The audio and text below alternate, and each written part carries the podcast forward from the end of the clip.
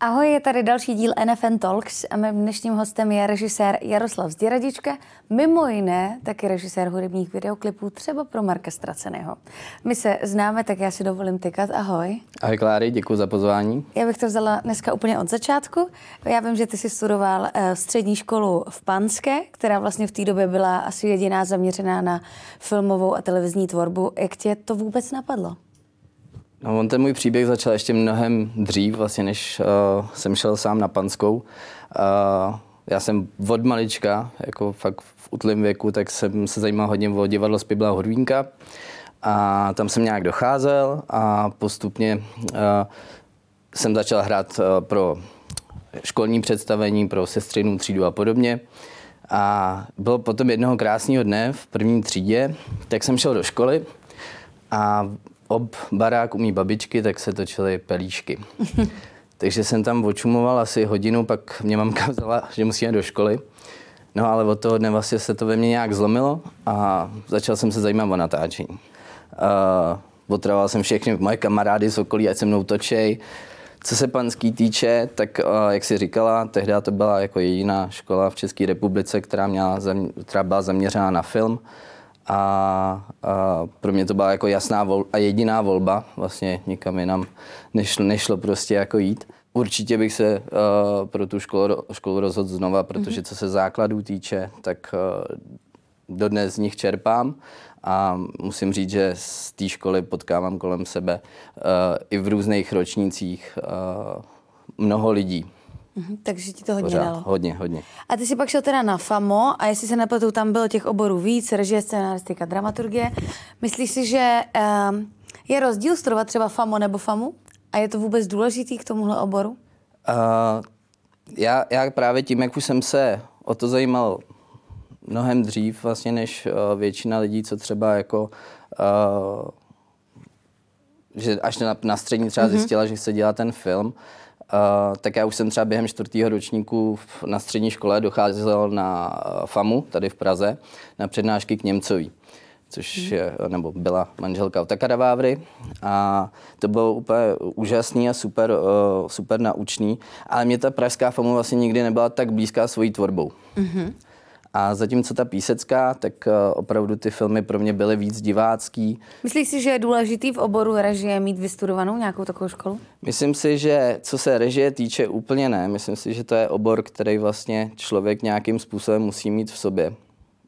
Že oproti třeba, kdyby chtěli studovat kameru, což ve mně taky bylo dlouhá léta, protože jsem si sám točil a hrozně mě to bavilo, tak myslím si, že to řemeslo té kamery se dá mnohem líp naučit, jak vést a jak vlastně nějaké věci vystavit a podobně. Zatímco u té režie, tam je to hodně individuální a úplně tam nemyslím si, přesně jak se ptáš, nemyslím si, že je nutnost, aby u té režie to měl člověk jako úplně vystudovaný, ale myslím si, že třeba než začne dělat nějaké jako větší věci, takže je nutný, aby tam byla nějaká jako větší třeba praxe.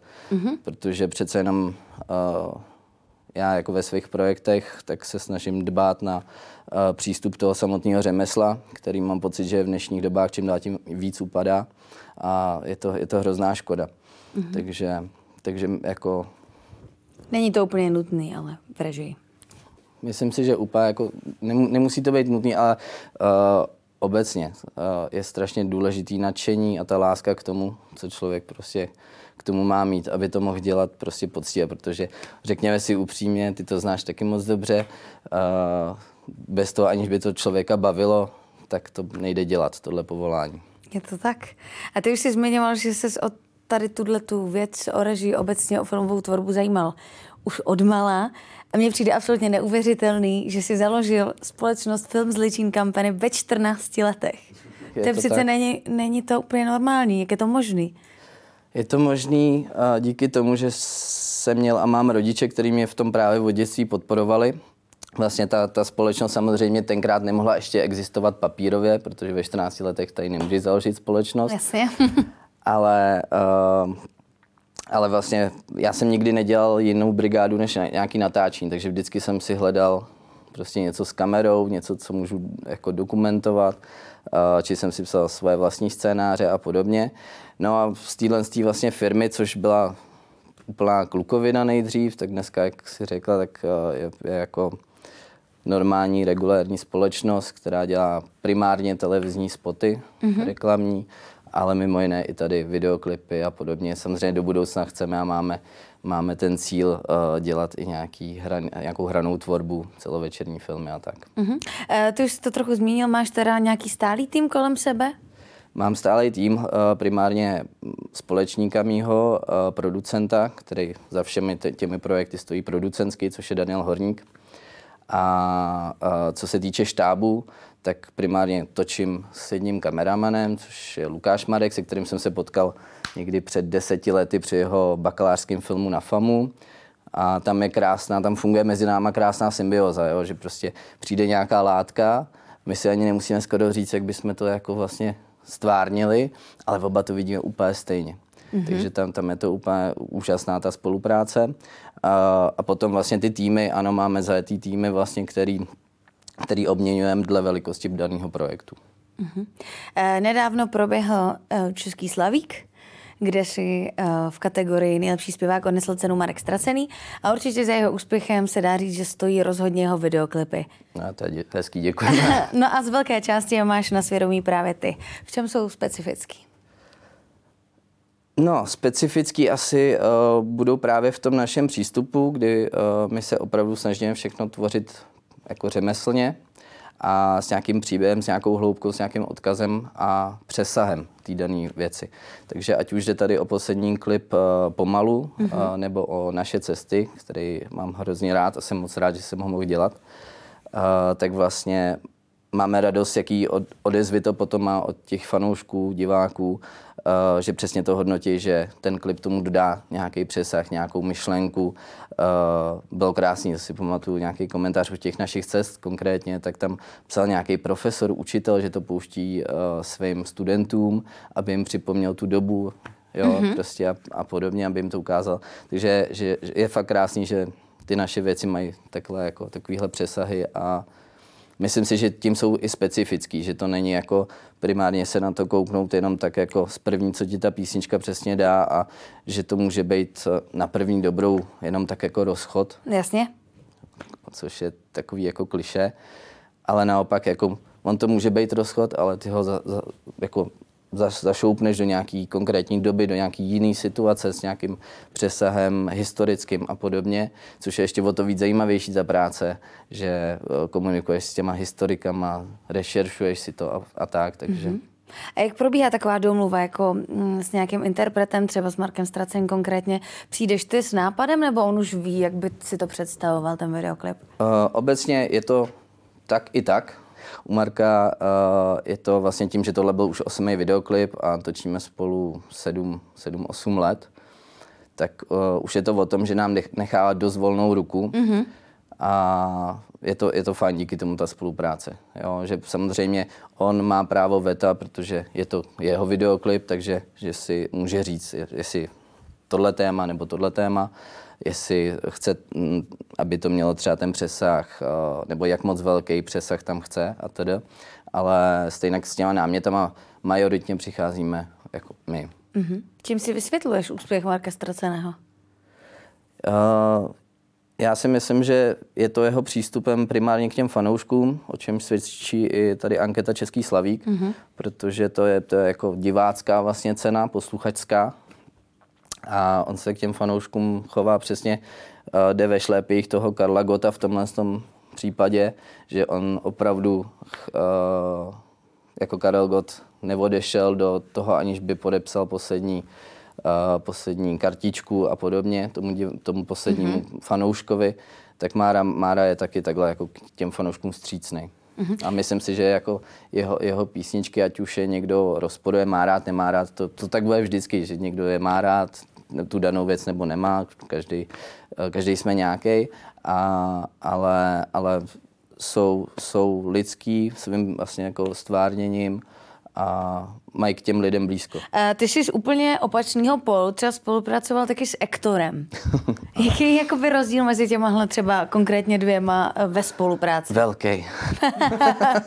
Velký. Obecně jako mě anebo nám celý jako Film's Legion Company, tomu Danovi Horníkovi, se kterým vlastně děláme ty náměty ve skrze, nám je blížší ten Mára, nebo i to, že jsme dělali klip pro Karla Gotta, pro Support Lesbians, a tak nám je blížší tato sféra. Mm-hmm. Ten přece rapovej svět je od nás dost vzdálený, byla to zajímavá zkušenost bez zesporu, ale pro mě to byl takovej jako fejkovej svět. Mm-hmm. Takže tady přišel s nějakým nápadem Ektor a celý... Tam jsme to taky vymýšleli vlastně jako my, protože ty náměty ve skrze, no, majorita námětů chodí z naší produkce, mm-hmm. Ale ne 100%, třeba 90%. Ale prostě jako lidsky si určitě sedíme tady víc nějaký pop music, než tom reperském světě. No. Mm-hmm. A jak obecně teda volnou ruku máš při tvorbě tady videoklipu? Jak jsem říkal, u toho Máry, tím, že už spolu děláme 7-8 let a je to nějaký 8. videoklip, tak tam ta ruka opravdu volná je. Mm-hmm. Byť ono vznikne během třeba tenhle poslední klip, tak jsme řešili asi 2 měsíce a vzniknou třeba 2-3 náměty vždycky a řeší se, jakou cestou se vydat, mm-hmm. ale ta ruka je relativně dost volná. Mm-hmm. I jako klip si nakastoval ty tam všechno jde kompletně jako přes nás, prostě jako full servisové. Mm-hmm. A jak se třeba pracuje s nějakým interpretem, který není herec, vlastně neumí hrát, ale mermo mocí si chce v tom klipu hrát. Jak to uděláš, aby nebyl prostě prkynej, aby to nepůsobilo divně? No, čím dál tím méně s takovými jako lidma spolupracuju, mm-hmm. Protože to je primárně ne v klipu úplně, ale primárně je to u těch komerčních spotů třeba, kde má klient pocit, že může ušetřit za herce. Mm-hmm. Ale už mu nedochází, že to není vůbec ušetření, protože ten člověk není zvyklý hrát, není zvyklý, že na něj kouká celý štáb, takže je přesně znervózní a naopak to prodlouží to natáčení a není to finanční úspora mm-hmm. ani náhodou, ani časová. Když mám neherce, tak já teď přemýšlím, kde jsem měl neherce naposledy. Jako u toho Máry vlastně tak jsme v hodném množství využívali jeho fanoušku na natáčení. Mm-hmm. Ale jako nikdy nebyli zasazený do nějaký hlavní role nebo vedlejší. Krom vlastně klipu Stačí věřit, myslím. Tam jsme vybírali holčičky z řad fanoušků. Jako malý holčičky a rodiče a takhle. A protože to byl vánoční klip, takže tam šlo o dědečka, který prodával stromečky a měl stromeček přání, takže si tam mohli ty děti psát a podobně, ale vždycky, když dělá člověk jako kor s malejma dětma, jako jak se traduje, že? Děti a zvířata. Ale upřímně vlastně já zase takovou hroznou zkušenost s tím nemám, mm-hmm. protože točíme docela dost s dětma a většinou to vlastně docela dobře, mile dopadlo. Za mě, jako já k ní mám takový přístup jako hravej, dětský, protože můj názor je, že všichni filmaři furt jsme věční děti, všichni si furt hrajeme, takže vlastně, když člověk jako porozumí se s těma dětma, odpoutá tu pozornost od toho, že se mají na něco konkrétně teď soustředit, že musí a nesvazovat je třeba tolik, tak to pomáhá. Vlastně, když je ten člověk, a to nemusí jít ani to dítě, ale obecně neherec, tak ho pomáhá zas tak nesvazovat, mm-hmm. když člověk potřebuje, aby byl mírně civilní a ne teatrální. Takže jsi jako vyloženě žádnou pekelnou záležitost takového typu nezažil? Úplně si teď vybavu si, a to bylo ještě na škole, to byl jsem v prváku na akademii, že jsem točil s 60 dětma. Najednou. A to bylo úplně úžasný. A přes prázdniny se to nějak postprodukovalo a museli jsme v září dotáčet jeden obraz se 6 dětma. A ty mě teda rozbili. To bylo jako, že 60 v pohodě, ale 5-6 dětí šílený. Takže radši víc než my. No, tam tak to byla jediná asi takováhle zkušenost, no. Mm-hmm. Když se točí videoklipy, jsi zastánce spíš jako klipů s příběhem nebo moodovek nějakých? Co myslíš? No, vzhledem k tomu, že jsem viděla tvý klipy, tak asi s příběhem, ale proč? Určitě, no. Jako věnuju se tomu, co si myslím, že v čem jsem silnější. Jako v těch vizuálních klipech myslím si, že tady jsou tvůrci, kteří to umějí pojmout jako líp a třeba modernějc a to není úplně moje cesta, jo, nebo... necítím se v tom tak dobře, takže radši si udělám ten příběh, přece jenom jak reklamy, tak ty klipy, je to nějaká cesta i třeba k tomu celovečeráku, když si člověk zkouší na krátkém formátu nějaký příběh, nějaký situace mezi hercema a podobně a ono to hrozně funguje a pomáhá potom, že to bude moc zúročit jednou třeba v tom nějaký hraný tvorbě. Uh-huh. A kdybyste to vzal z pohledu jako diváka, myslíš si, že jsou pro ně momentálně víc jako atraktivnější ty příběhové klipy? Tam asi hrozně záleží na cílové skupině, no, si myslím. Jako u toho Máry, která ta cílovka je docela už široká, teda od nějakých úplně malých, já nevím, fakt dětí, ale po rodiny s dětma, kde prostě všichni poslouchají Máru, tak jako tam to nějak funguje přesně a že třeba těm dětem ten přesah o době totality, tak vlastně řekne něco nového, co neznali třeba, nebo tak, nebo i ten poslední klip, ten teď nechci úplně prozrazovat, kdyby to ještě nikdo nevěděl. Tak přesně tak, na ten se podívejte, má zajímavou pointu. Ale potom jako záleží na té cílovce, protože potom jsou určitě jako a nemusí to být asi jenom teenageři nebo tak, prostě, který mají radši vizuální mudovky a tak. No. Na co ze svý tvorby, a to ať už videoklipový nebo spotový, cokoliv si nejpišnější? Jak jsem už teď jednou naznačil, tak já jsem hrozně rád za ty naše cesty, opravdu. Protože tam to všechno tak krásně sedlo. Vlastně když ta písnička dorazila do studia, tak nevím, třeba tak měsíc jsme ji furt poslouchali dokola a tak. Já jsem věděl, že tam chci dostat nějaký naturalismus, ale pak si pamatuju, ve svém bytě jsem chodil po kuchyni sem a tam, jsem to poslouchal a najednou útěk přes hranice za dob totality. A prostě to najednou jako chytlo to téma, který ještě je úžasný, že ta písnička vlastně a ten text její, který zase mohl by být prvoplánově o tom, že se někdo rozchází, tak najednou i ty slova začaly dávat jiný smysl, ale jako furt to fungovalo, což bylo právě úžasné. Takže určitě jako naše cesty, za ty jsem hrozně rád. A co teď chystáš nového třeba? No, teď toho je víc. Furt samozřejmě jede ta komerční sféra a to už je teda další věc, to jsme chtěli už před covidem, než byl, tak jsme už chystali jeden seriál hraný, ale bohužel kvůli covidu, tak se to muselo skračovat. A takže teď máme zase nový téma nějaký, který rozpracováváme a potom tam máme nějakou talk show, ale to je zatím takový. To je taková jenom vize, že možná. Takže nic, co bys mohl konkrétněji specifikovat? Asi teď ne. Ty už si to trošku naznačil, jestli plánuješ něco většího, jako chtěl bys zabrousit do filmu? To určitě. Tak to si myslím, že je cíl jako nás filmařů asi všech. V jakém horizontu to vidíš? Časovým? To ti nedokážu asi říct. Tam záleží na tom, na x faktorech, že jo? Protože jestli přijde správná látka, kterou bude chtít člověk předat divákovi a podobně. Cítil by ses na to už teď?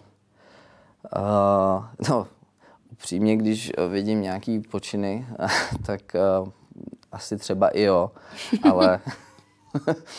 Ale jako nemám teď zatím tu správnou látku. Jako řeším to třeba s scénáristama, nějaký další věci a co se hraného filmu týče právě celovečerního.